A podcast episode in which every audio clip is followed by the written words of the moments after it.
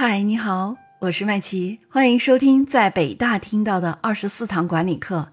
今天和你分享第二堂课：激情实现梦想的发动机。第一部分：激发员工的活力。印度诗人泰戈尔曾经说过：“激情，这是鼓满船帆的风，风有时会把船帆吹断，但没有风，帆船就不能航行。”日本航空公司前董事长松尾静默也曾经说过。拿出勇气，即使被称为胆小鬼也没关系。任何一个企业的发展都离不开员工的支持。在管理活动中，管理者应该明白，员工绝不仅是一种工具，他的主动性、积极性和创造性将对企业的生存发展产生巨大的作用。要取得员工的支持，就必须对员工进行激励，调动员工的积极性是管理激励的主要功能。建立有效的激励机制。是提高员工积极性、主动性的重要途径。一个团队中，任何一名员工都会通过努力工作来展现自我能力，实现自身价值。因此，下属的工作积极性只能保护，不能打击。如何让下属的工作积极性得以充分发挥呢？作为团队领导者，我们可以从以下六个方面去努力。第一，就是认可比批评更重要。通用前总裁杰克韦尔奇曾经说过：“我的经营理论就是要让每个人都能感觉到自己的贡献，这种贡献看得见、摸得着，还能数得清。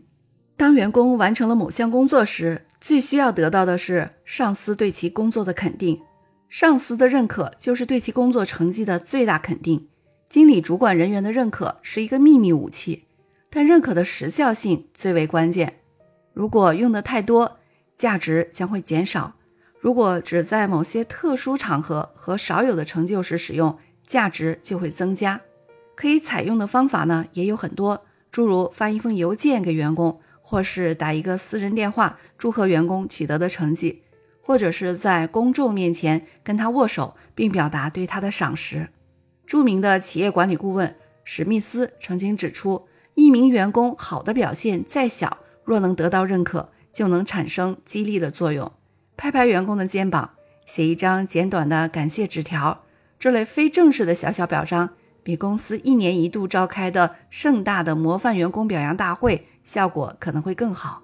比如有个员工出色的完成了任务，兴高采烈地对主管说：“我有一个好消息，我跟了两个月的那个客户，今天终于同意签约了，而且订单金额会比我们预期的多百分之二十。”这将是我们这个季度价值最大的订单啊！但是这位主管对那名员工的优秀业绩的反应却很冷淡，是吗？你今天上班怎么又迟到了？员工说路上呃堵车了。此时主管严厉地说：“迟到还找理由，都像你这样，公司的业务还怎么做？”员工垂头丧气地回答：“那我今后注意。”一脸沮丧的员工有气无力地离开了主管的办公室。通过上面的例子，我们可以看出，这位员工寻求主管激励时，不仅没有得到主管的任何表扬，反而只因为这个员工偶尔迟到这件事儿，就主观武断地严加训斥这名本该受到表扬的员工。结果，致使这名员工积极性和情绪都受到了很大的挫伤，没有获得肯定和认可的心理需求满足。实际上，管理人员进行激励并非是一件难事。对员工进行话语的认可，或者是通过表情的传递，都可以满足员工的被重视、被认可的需求，从而收到激励的效果。第二个方面就是宽容比批评更重要。人非圣贤，孰能无过？下属在工作中出现失误是不可避免的，但是对于下属的失误，上司首先应该做到的就是宽容。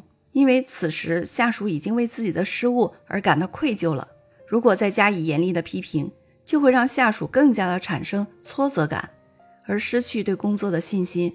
如果能根据实际情况帮助下属找到失误的原因，寻求解决问题的办法，这样就会从失误中不断总结经验教训，重拾回工作的信心，使其不会因为失误而丧失了自信。但是宽容下属也绝不是对下属的失误进行袒护，而是要帮助他改正错误，并主动承担责任。宽容是一种美德，也是一种管理方法。第三个方面就是优势比不足更重要。金无足赤，人无完人。任何人的身上都会存在着优势和不足。作为一个领导者，如果经常看到下属的优势，就会给下属提供发挥优势的平台；如果只是看到下属的不足，就会认为下属一无是处，而让下属产生无能的心理障碍，影响工作的开展。